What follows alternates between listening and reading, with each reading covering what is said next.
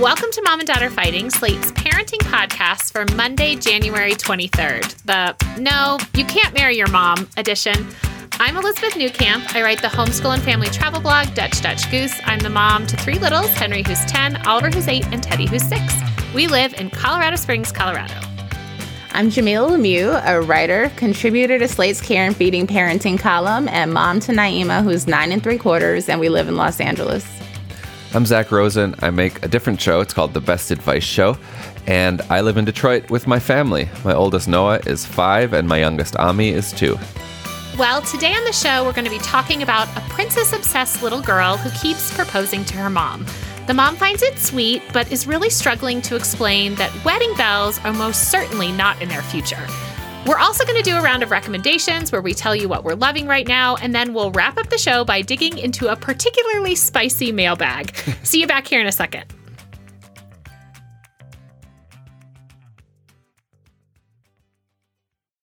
We're back and ready to hear our listener question, which is being read by the wonderful Shasha Leonard. Hi, Mom and Dad. I'm the mother to a newly 5-year-old daughter who is all in on princess culture. She has mentioned to me a few times how she would like to marry me. I gently try to tell her that she can marry anyone she likes when she's older, but not her parents, or grandparents, or aunts, or uncles. But then I'm out of what to say to her. Any ideas? What is appropriate at this age? Thanks, Queen Mum. I think at 5, your daughter's old enough to hear about the different types of love that exists. There's the love that we have for our family, for our mom and dad, for our grandparents and aunts and uncles, you know, and these are people that are connected to us through the relationship of family. Because for some people that's blood, some people that's not blood, but it's, you know, a specific kind of relationship. It's just your family. These people are, you know, to take care of you and to love you throughout your life. And you didn't choose them, you know. And then there's the type of love we have for friends when we meet somebody at school or in the park and we really like them and we want to hang out with them and we decide that they, you know, we want them to be our friend. You can end up loving them and caring very deeply about them and wanting to help them and support them and be by their side. But it's different from what you have for your family. You know, your family was chosen for you, and your family, you know, when you're a child, has a responsibility to protect you and to take care of you. And then as you get older, there's romantic love. And it's when you get these special butterflies in your tummy and you meet one particular person, regardless of what their gender may be, and you want to spend your time with them. You want to go on dates. You want to hold hands and be affectionate. And perhaps if you're old enough, you'll want to get married and start a family of your own. And that's a very different type of love than what we have for our family members. And the two cannot be combined. You know, no matter how much you love your mom or your aunt or your grandfather, you just simply can't. It's against the law. It's weird. It's just not what people do. And that's okay. And that there are lots of ways that she can express her love for her mother. She can give hugs and kisses. She can draw her pictures. They can play games together. There's no limit to the ways that you can love or show your love for your mother. Well, I guess there is a limit. The limit would be getting into a romantic relationship with her. But that, you know, all of these forms of love are very special and important and can have a role in your life, but that they're not to be confused with one another. Like you were saying, which is something I've actually said to Noah, where she's talked about marrying her brother. And it's like a similarity between marriage and what we have is that we are going to love you for the rest of our life, just like, you know, hopefully perhaps your partner will. And so I think a lot of kids conflate marriage and love, and just untangling that idea that, you know, marriage is this kind of agreement. I mean, I don't think you have to get into legal issues around it. That's how I explain it. I'm like, yeah? Marriage is a legal binding. Yeah, I mean, that's probably helpful. That's probably helpful to say it like that. We have gone through phases. We're at this age. All of the boys, you know, would say, oh, I want to marry you. And one, I would just take that to mean they love me a lot and they're exploring this. So saying to them something like, well, I'm going to love you forever. Or like, my love for you is never going away. 'Cause to me, that's kind of what they're trying to express, right? And then maybe because I'm like not a romantic, maybe it's because, you know, the legal background, I'm just like, marriage is a legal binding. It is something you decide to do with someone else for particular purposes. Yes, it has stuff to do with love, but in some cases it is, you know, you can love a bunch of people and decide this is the partnership I want to be in. And that part is marriage, right? We don't need marriage because I'm your mom. And this is our relationship, and it's just defined by this relationship of me loving and caring for you and providing for you and you know, being mine in that sense. And I do want to talk about a little bit, and I'm going to look to you guys for guidance on this, is like, she talks about this princess culture, and I'm wondering if that's kind of where things are getting complicated. Like, if her daughter is kind of obsessed with this idea of princesses and getting married, what do you guys think about that, dealing with a kid who is all in on the princess thing? You definitely want to talk to them about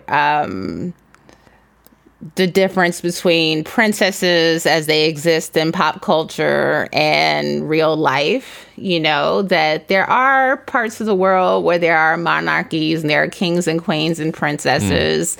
But even for them, life is generally very different than what you would see in a Disney movie. But that in some of our storybooks and movies, there's this idea of a handsome prince coming along and saving a woman or sweeping her off her feet and just giving her this life that's so magical and privileged. And that's not what marriage typically looks like for people. That, you know, a princess is a fun thing to be for Halloween, but not something to aspire to in your real life. I did just do a quick Google and found this, that National Geographic put out a book for kids called The Book of Queens, Legendary Leaders, Fierce Females, and Wonder Women Who Ruled the World. And so that sounds like that might be a cool way to kind of demystify and complicate the narratives around princesses and queens. I actually might get that for Noah. Well, Queen Mom, we hope this helps. We would love to know how it goes, so please keep us posted by emailing us at momanddad@slate.com. That's also, of course, where you can send us any questions of your own. We're going to take another quick break and then join you back here for recommendations and our mailbag. All right, it's finally time for recommendations. Jamila, what are you recommending? I am so happy to recommend Dan Kois's book, Vintage Contemporaries. It is officially out now. It's a really sweet novel about friends coming of age, coming to terms with who they are, new parenthood, career. It's just really, really sweet. Dan left a nice little Easter egg in there for me. I won't spoil it for you. But it's just a really... That's cool. Yeah, it's a really sweet book. And it is available now. So let's make Dan a New York Times bestseller, you guys. Go get Vintage Contemporaries. Will we be able to tell what the Easter egg is, or is it like an audience of one? Yeah, no, you'll be able to tell. Oh, that's exciting. Zach, what are you recommending?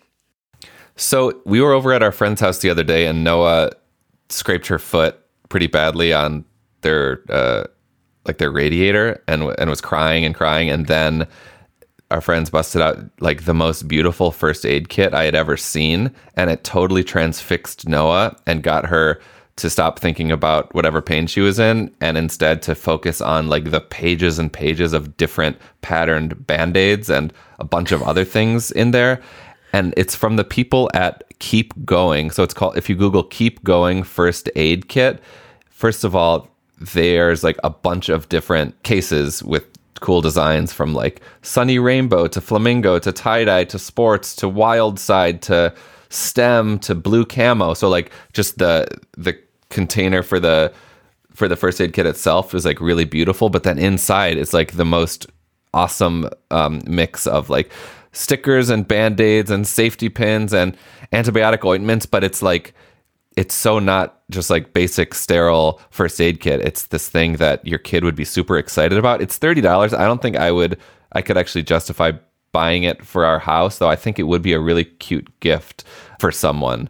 And I'm telling you, like, that the distractibility of it really helped Noah move on from her pain pretty quickly in a way that I think just like a boring old beige Band-Aid wouldn't have. So this first aid go kit, the prettiest first aid kit I've ever seen. I love a good looking Band-Aid. Right?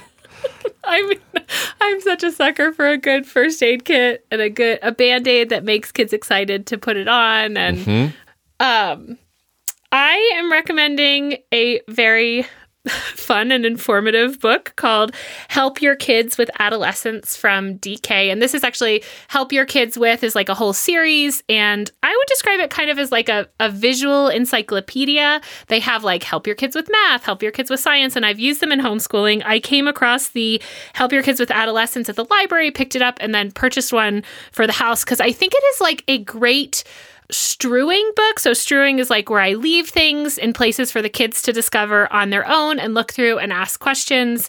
And so for this, like, I set it kind of over by the couch. And then when we had our quiet reading time, the kids were happy to pick it up. It's full of these great color illustrations. It's about a 2-page spread on each kind of like puberty or adolescent topic. It doesn't go into terrible detail, but it is where, you know, Henry's about to turn 11. This is kind of a good opportunity for him to read some stuff and start forming some questions. We've been doing this with other books, but it's just like so cute. Like I have it here. Here's a 2-page spread of what is puberty?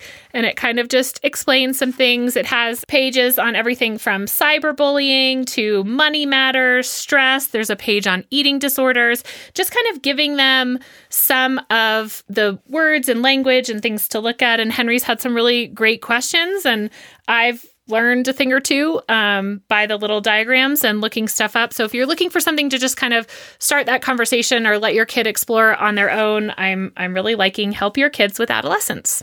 Sweet. Very cool. All right. Well, we're going to wrap up today with some amazing mailbag letters. So last week on Slate Plus, we were discussing trends that we'd like to see bite the dust in 2023. Zach, do you want to remind us what you wished was on the chopping block? I came out strong for the elimination of holiday cards. Not because I don't like them, but because it makes me feel insufficient as someone who just can't get their shit together to make a holiday card. I said it in jest, but I knew that I would probably get some pushback, and indeed we did, right? Like, pretty soon after we posted the episode, we got some people defending. Yeah, like moments. I knew it had been posted because the inbox started to fill with some of you sent us your holiday cards to prove to us how cute. And they were very cute. They are, yes. We forwarded each and every letter to Zach. Yes. And I think you responded. I think he actually responded to everybody. I did. I really loved getting this feedback. But we wanted to share some of those letters with you. So here's what we've gotten in response. Happy holidays, whether you like it or not. That's right. My kids are 17 and 19, and we still send holiday cards. We're not on Facebook, and a lot of people aren't on IG. We always use a picture that no one's seen, and I don't know anyone who doesn't like getting mail. Love the show, even though you don't send cards. Smiley face. Yeah, I mean, this point that they make here that they are not on Facebook, and a lot of other people aren't on Instagram is totally valid. And like, if you are in the rarefied world of not being on social media, first of all, good for you, because it's pretty much a waste of time. Then a holiday card is like a breath of fresh air and totally great, because you haven't seen these kids or these families since last year in many cases. So in that context, I totally support that. We also got this one. I love to see cards for those who choose to send and care not at all that some folks have never sent me a card. I use double-sided tape to attach a piece of wide ribbon on a cabinet end, and I pin the cards to it. Same ribbon for a decade. I pack the ribbon away with the cards, so next year I see the previous year's cards as I put the ribbon back up. In years when an old card is from someone who has since died, or where the kids have seemingly doubled in height, they are treasures. And then I recycle them. Send or don't send yours. Enjoy or trash mine. Change your friend group or just enjoy a private laugh and then extend grace to people who use crazy professional pics. But bless your hearts. Release yourself from card anxiety. Largely, Zach, this letter writer is telling you, stop worrying about whether you sent them or not. Thank you. Appreciate the ones you get and don't spend another moment worrying about that you didn't send them out. Amen. And finally, we got an update from a listener from just a few weeks back. Thanks for answering my question. I'm the bitchy non-parent who judges. I was delighted that you took my question. Your advice was spot on, and more something I needed to hear rather than something I didn't already know. It was also good to be reminded how harshly society judges mothers and how I fell into that trap myself because this particular mother had annoyed me so much over a 48-hour period. What I really needed was a chance to bitch to some friends about it. And you gave it to me. I really love puttering around the kitchen on Tuesday and Friday mornings with my coffee and my friends, aka you. Also, regarding responses to banishing Christmas letters, Jamila, I can't believe you described your family as hanging by a thread. I think your family sounds great, and I admire the child-centered way you go about co-parenting without, I hope, neglecting yourself. But maybe I'm biased because you are so pro-therapist. Love you all. I really, really appreciate that. You know, the girl Jamila's having a difficult time lately. I would just ask you all to keep me in your thoughts and prayers. It's rough, you know. Being on a show where you're giving advice can kind of sometimes make it seem like you've got everything together and everything's okay. But, you know, the reality of parenting and single parenting is challenging for me. So I do sometimes feel like I'm hanging on by a thread, but I really appreciate those kind words. I feel you, Jamila. Ugh. Yeah. I'm so sorry that you're going through a hard time. Thanks, guys.